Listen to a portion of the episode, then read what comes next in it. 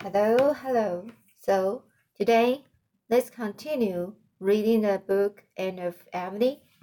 So this chapter, just a happy day.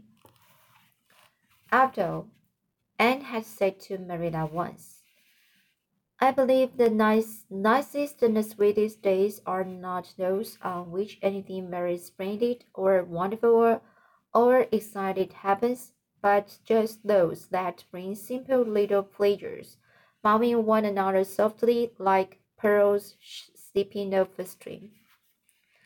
Life at Green Gables was full of just such days, for Anne's adventures and misadventures, like those of other people, did not all happen at once, but were sprinkled over a year, with long stretches of homeless, happy days between filled with work and dreams and laughter and lessons. Such a day came that in August, in the foreroom, Anne and Dinah rode the light, delighted, delighted twins down the pond to the sandshore to pick sweet grass and paddle in the surf, over, we, over which the wind was hopping and old lyrics learned was harping an old lyric nerd when the world was young. In the afternoon, Anne walked down to the old Irving place to see Paul. She found his she found him stretched out on the grass bank beside the thick fir beside the thick fir grove that sheltered the house on the north, absorbed in a book of fairy tales. He sprang up radiantly at sight of her. Oh, I'm so glad you've come, teacher, he said eagerly. Because Grandma's away, you will stay and have tea with me, won't you? It's so lonesome to have tea all by myself, all by oneself. You know, teacher, I've had serious thoughts of asking young Mary Jo to sit down and eat her tea with me. But I expected Grandma wouldn't approve. She says the French have to be kept kept in their place, and anyhow it's difficult to talk with young Mary Jo. She just laughs and says, Well, you stupid all the all the kids I ever knowed. That is my idea of conversation. Of course I will stay to tea, said Aunt gaily. I was dying to be asked. My mouth has being watering for some more of your grandma's delicious shortbread ever since I had tea here before. Paul looked very sober. If it depends on me, teacher, he said, standing before Anne with his hands in his pockets and his beautiful little face shadowed with sudden care, you should have short shortbread, sh- shortbread with the right good will. But it depends on Mary Jo. I heard Grandma tell her before she left that she won't to give me any shortcake because it was too rich for little boys' stomachs. But maybe Mary Jo will cut some for you if I promise I won't eat any. Let us hope for the best. Yes, let us, agreed Anne, whom, whom, whom this cheerful Philosophy suited exactly, and if Mary Jo proves hard-hearted, hard-hearted, and won't give me any shortbread, it doesn't matter in the least. So you are not be you are not worry over it. You are sure you won't mind if she doesn't, said Paul anxiously. Perfectly sure, dear heart. Then I won't worry, said Paul with a long breath of relief especially as I really think Mary Jo will listen to reason. She's not a natural, naturally unreasonable person, but she has learned by experience that it doesn't do to disobey Grandma's orders. Grandma is an excellent woman, but people must do as she tells them. She was very much pleased with me this morning because I managed at last to eat all my plateful of porridge. It was a great effort, but I succeeded. Grandma says she thinks she will make a man of me yet. But, teacher, I want to ask you a very important question. You will answer it truthfully, won't you? I will try, promised Anne. Do you think I'm wrong in my upper story? Paul, as if his very existence existence depended on her reply. Goodness, no, Paul, exclaimed Anne in amazement. Certainly you are not. What put such an idea into your head? Mary Jo. But she didn't know I heard it hurt her. Mrs. Peter Sloane's hired girl, uh, Veronica, came to see Mary Jo last evening, and I heard them talking in the kitchen. As I was going through the hall, I heard Mary Jo say, Dabo, he is the queerest little boy. He talks that queer. I think there, there's something wrong in his upper story. I couldn't sleep last night for ever so long thinking of it and wondering if Mary Jo was right. I couldn't bear to ask Grandma about it somehow. But I made up my mind I'd ask you. I'm so glad you think I'm all right in my upper, upper story. Of course you are. Mary Jo is a silly, ignorant girl, and you are never to worry about anything she says, says Anne indignantly, secretly resolving to give Mrs. Irving a discreet, discreet hint as to the advisability, of restraining Mary Jo's tongue. Well, that's the weight off my mind, said Paul. I'm perfectly happy now, teacher, thanks to you. It wouldn't be nice to have something wrong in your upper story, would it, teacher? I suppose the reason Mary Jo imagines I have is because I tell her what I think about things sometimes. It is a rather dangerous practice, admitted Anne, out of the depths of her own experience. Well, by and by I will tell you the thoughts. I told Mary Jo, and you can see for yourself if there's anything queer in them, said Paul. But I will wait till it begins to get dark. That is the time I act to tell people things, and when nobody else is handy, I just have to tell Mary Jo. But after this, I won't. If it makes her imagine I'm wrong in my upper story, I will just act and bear it. And if the ex if the egg gets too bad, you can come up to Green Gables and tell me your thoughts, suggested Anne, with all the gravity that endeared her to children who was who so dearly loved to be taken seriously. Yes, I will, but I hope Debbie won't be there when I go, because he makes faces at me. I don't mind very much because he's such a little boy, and I'm quite a big one but still it is not pleasant to have faces made at you. And David makes such terrible ones. Sometimes I am frightened he will never get his face straightened out again. He makes them at me in church when I ought to be thinking of sacred things. Dora likes me though, and I like her, but not so well as I did before she told Minnie May Barry that she meant to marry me when I grew up. I may marry somebody when I grow up, but I'm far too young to be thinking of it yet. Don't you think, teacher? Rather young, agreed teacher. Speaking of marrying reminds me of another thing that has been troubling me of late, continued Paul. Mrs. Lynde was down here one day last week having tea with Grandma, and Grandma made me show her my little mother's picture, the one father sent me for my birthday present. I didn't exactly want to show it to Mrs. Mrs. Lynde. Mrs. Lynde is a good, kind woman, but she isn't the sort of person you want to show your mother's picture to. You know, teacher. But of course I obeyed Grandma.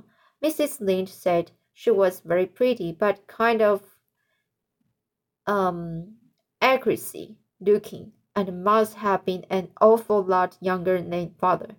Then she said, Some of these days, you and Pa will be marrying again likely. How would you like to have a new mom, Mr. Bo? Well, the idea almost took my breath away, teacher, but I wasn't going to let Mrs. Lynde see that. I just looked her straight in the face, like this. And I said, Mrs. Lynde, father made a pretty good job of picking out my first mother, and I could trust him to pick out just as good a one the second time. And I can trust him, teacher. But still, I hope if he ever does give me a new mother, he will ask my opinion about her about her before it's too late. There's a Mary Jo coming to Covers to see tea. I will go and consult with her about the shortbread. As a result of the consultation, Mary Jo cut the shortbread and added a dish of preserves to the bill of fare, and poured, the tea and she and Paul had a very merry meal in the dim old sitting room, whose windows were open to the Gulf breezes, and they talked so much nonsense that Mary Jo was quite quite scandal, scandalized and told uh, Veronica that next evening that the school miss was as queer as Paul. After tea, Paul took Anne up to his room to show her this, his mother's picture, which had been the mysterious birthday present kept by Miss, by Miss Mrs. Ir, Mrs. Irving in the bookcase. Paul's little low ceilinged, low ceilinged room was a soft whirl of ruddy light from the sun that was setting over the sea, and the swinging shadows from the fir trees that grew close to the square deep-set window. From out this soft glow and the glamour shone, glimmer shone the sweet, girlish face with tender mother eyes that was hanging on the wall at the foot of the bed. That's my little mother, said Paul, with loving pride. I got Grandma to hang it there where I'd see it as soon as I opened my eyes in the morning. I never mind not having the light when I go to bed now, because it just seems as if my little mother was right here with me. Father knew just what I would like for a birthday present although he never asked me. Isn't it wonderful how much fathers do know?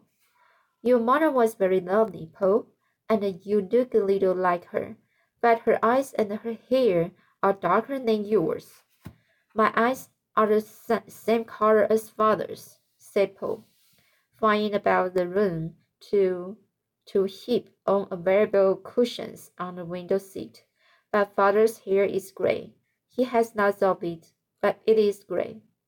Yes, you see, father is nearly fifty. This ripe old age, isn't it? But it's only outside he's old. Inside he's just as young as anybody.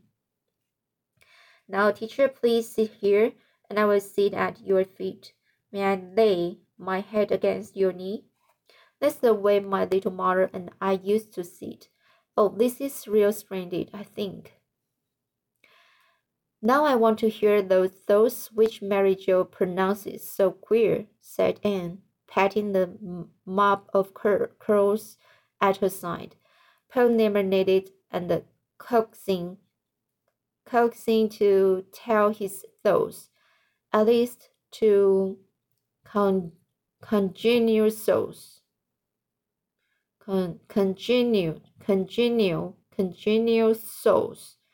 I thought them out in the fir grove one night, he said dreamily. Of course, I didn't believe them, but I thought them. You know, teacher. And then I wanted to tell them to somebody, and there was nobody but Mary Jo. Mary Jo was in the pantry setting bread, and I sat down on the bench beside, beside her. And I said, Mary Jo, do you know what I think? I think the, the evening star is a lighthouse on the land where the fairies dwell. And Mary Jo said, Well, you, yous are the queer one. There aren't no such thing as fairies. I was very much provoked. Of course, I knew there are no fairies, but that needn't prevent my thinking there is. You know, teacher, but I tried again quite patiently. I said, Well then, Mary Jo, do you know what I think? I think an angel walks over the world after the sun a great tall white, white angel with silvery folded wings, and sings the flowers and the birds to sleep. Children can hear him if they know how to listen. Then Mary Jo held up her hands on our flower and, and said, Well, yours are the queer little boy. You make me feel scared. And she really did look scared. I went out then and whispered the rest of my thoughts to the garden. There was a little birch tree in the garden and it died. Grandma says the salt spray killed it. But I think the dryad belonging to it was a foolish dryad who wandered away to see the world and got lost. And the little tree was so lonely it died of a broken heart. And when the poor foolish little dryad gets tired of the world and comes back to her tree, her heart will break, said Anne. Yes, but if dryads are foolish, they must take the consequences, just as if they were real people said Paul gravely. Do you know what I think about the new moon, teacher? I think it's a little garden, golden, golden boat full of dreams. And when it tips on the clouds, some of them spill out and fall into your sleep. Exactly, teacher. Oh, you do know. And I think the valleys are little slips of the sky that fell down when the angel when the angels cut out holes for the stars to shine through, and the buttercups are made out of old sunshine. And I think the sweet peas will be butterflies when they go to heaven. Now, teacher, do you see anything so very queer about those thoughts? No, lady dear, they are not queer at all. They are strange and beautiful thoughts for a little boy to think. And so people who couldn't think anything of the, the sort themselves, if they tried for a hundred years, think them queer, but keep on thinking them, Paul. Some day you are going to be a poet, I believe. When Anne reached home, she found a very different type of boyhood waiting to be put to bed. Debbie was was um sulky, and when Anne had undressed him, he bounced into bed and buried his face in the pillow. Debbie, you have forgotten to say your prayers, said Anne rebukingly. No, I didn't forget, said Debbie defiantly, defiantly. But I aren't going to say my prayers any more. I'm going to give up trying to be good. Cause nobody no matter how good I am, you'd like Paul Irving better, so I might as well be mad bad and have the fun of, of it. I don't like Paul Irving better, said Anne seriously. I like you just as well, only in a different way. But I want you to like me the same way, pouted Debbie. You can like different people the same way. You don't like Dora and me the same way, do you? Debbie sat up and reflected. No, no, he admitted at last. I like Dora because she's my sister, but I like you because you are you. And I like Paul because he's a Paul. He's Paul. And Davy because he's Davy, said Anne gaily. Well, I like I kind of wish I'd said my prayer's name, said Davy, convinced by the logic. But it's too much bother getting out now to say them. I will send them twice over in the morning. And won't that do as well? No, no, Anne was positive it would not do as well. So Debbie scrambled out and knelt down at her knee. When he had finished his devotions, he leaned back on his little bare brown heels and looked up at her. And I'm gooder than I used to be. Yes, indeed you are, Debbie, said Anne, who never hesitated to give credit where credit was due. I know I'm gooder, said Debbie confidently, and I will tell you how I know it. Today Marilla gave me two pieces of bread and jam, one for me and one for Dora. One was a good deal bigger than the other, and Marilla didn't say which was mine, But I gave the biggest piece to Dora. That was good of me, wasn't it? Very good. And very manly, Debbie. Of course, admitted Debbie. Dora was very hungry and she only ate half her slice and then she gave the rest to me. But I didn't know she was going to do that when I gave it to her, so I was good, Anne. In the twilight, Anne uh, saunter, sauntered down to the dry eggs bubble and saw Gilbert Blythe coming down through the dusky haunted wood. She had a sudden realization that Gilbert was a schoolboy no longer, and how many he looked. How manly, how manly he looked. The tall, frank face, fellow, with the clear, straightforward eyes and the, the broad shoulders, and thought Gilbert was a very handsome lad, even though he didn't look at all like her ideal man. She and Dinah had long ago decided what kind of a man they admired, and their tastes seemed exactly, exactly similar. He must be very tall and distinguished uh, looking, with melancholy, inscrutable eyes and a melting, sympathetic voice. There was nothing either melancholy or inscrutable in Gilbert's um, physiognomy, physiognomy. But of course, that doesn't matter in friendship. Gilbert stretched himself out on the ferns beside the bubble and looked approvingly at Anne. If Gilbert had been asked to describe his ideal woman, the description would have answered point for, for point to Anne, even to those seven tiny freckles whose obnoxious presence still continued to vex her soul.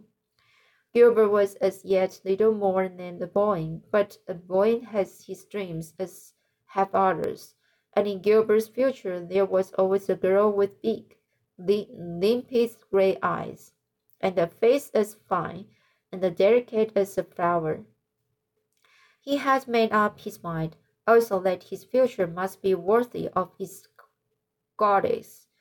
Even in quiet Avonlea, there were temptations to be made and to be made and fast. White Sands youth were a rather fast set, and Gilbert was popular wherever he went. But he meant to keep himself worthy of Anne's friendship and perhaps some distant day her love and he watched over word and thought and deed as jealously as if her clear eyes were to pass in judgment on it.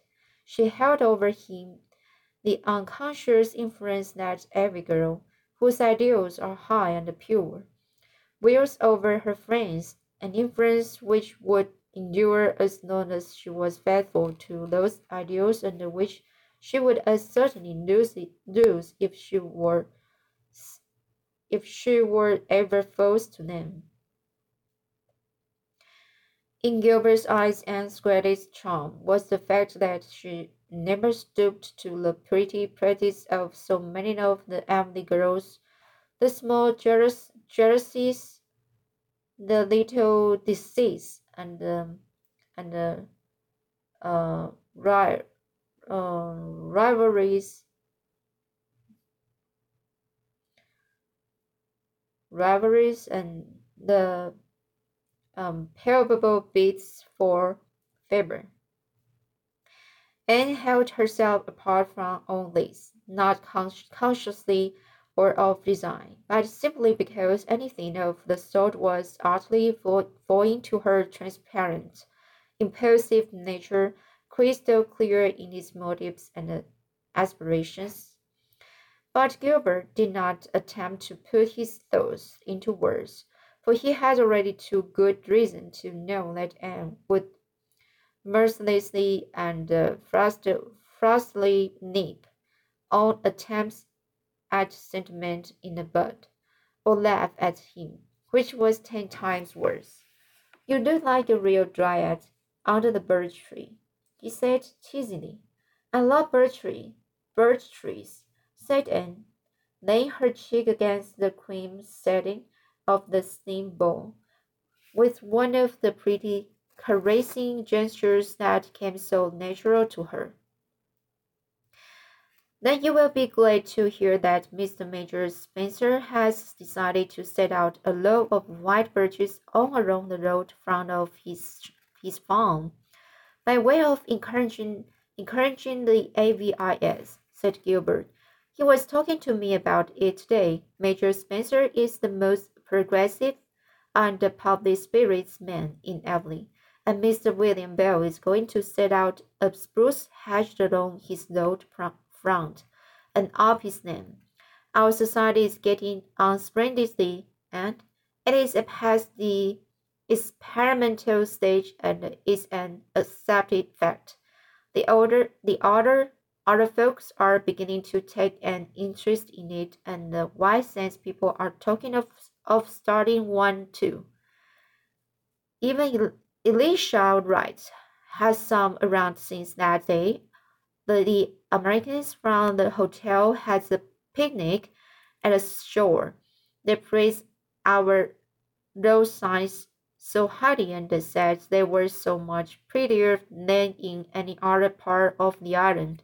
And when, in due time, the other farmers followed Mr. Spencer's good example and planted ornamental trees and the hedges along their road fronts, Avonlea will be the prettiest settlement in the province.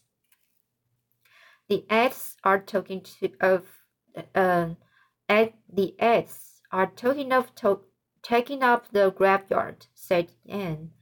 And I hope they will, because there will have to be a subscription for it, and it would be no use for the society to try it after the whole affair. But the ads would never have stirred in the matter if the society hadn't put it into their thoughts unofficially. The trees we've planted on the church grounds are flourishing, and the trustees have promised me that they will fence fence in the school grounds next year. If they do, I will have an Arbor Day, and every scholar shall plant a tree, and we will have a garden in this corner by the road. We've succeeded, succeeded in almost all our plans, plans so far, except in getting the old Boulter house removed, said Gilbert. Gilbert, and I've given that up in despair. Levi won't have it taken down just to vex us. There's a contrary streak in all the Boulters, and it's strong, strongly developed in him. Julia Bell wants to send another committee to him, but I think the better way will just be to leave him severely alone, said Anne sagely, and trust to Providence, as Mrs. Lynde says, smiled Gilbert. Certainly no more committee. They only aggravate him. Julia Bell thinks you can do anything if you only have a, commi- a committee to attempt it. Next spring, Anne was mu- must start an agitation for nice lawns and grounds. We were so good seed, seed betimes this winter. I've, I, I've treaties here on lawns and the lawn making, and I'm going to long is lungs and lung making, and I'm going to prepare a paper on the subject soon. Well, I suppose our vacation is almost over. School opens Monday. Has Ruby Gillis got a Carmody school? Yes, Priscilla wrote that she had taken her own home school. She had taken her own, own home school, so the Carmody trustees gave me, gave it gave it to gave it to Ruby. I'm sorry Priscilla is not coming back, but since she can't, I'm glad Ruby has got a school. She will be home for Saturdays and it will seem like old times to have her and Jan and Dinah and myself on together again. Marilla, just home from Mrs. Lynde's, was sitting on the back porch step when Anne returned to the house. Rachel and I have decided to have our cruise to town, to town tomorrow. She said, Mr. Lynde is feeling better this week, and Rachel wants to go before he has another sick spell. I intend I intend to get up extra early tomorrow morning, for I've ever so much to do, said Anne, virtuous, virtuously. For one thing, I'm going to shift the feathers from my old batik to the new one. I ought to have done it long ago, but I've just kept putting it off. It's such a detestable task. It's a very bad habit to put off disagreeable things, and I never mean to again or else I can comfortably tell my pupils not to do it. They would be inconsistent. That I want to make a cake for Mr. Harrison and finish my paper on gardens for the AVIS and write Stella and wash and starch my muslin dress and make Dora's new apron. You won't get half done, said Marilla pessimistically. I never yet planned to do a lot of things, but some some things happen to prevent me. Okay, so this today chapter is very long. I feel so uh little tired just only reading reading them up out. So okay, so I will read next chapter the way it how often happens next time. And uh, okay, so here uh, thanks for listening and uh, and see you next time.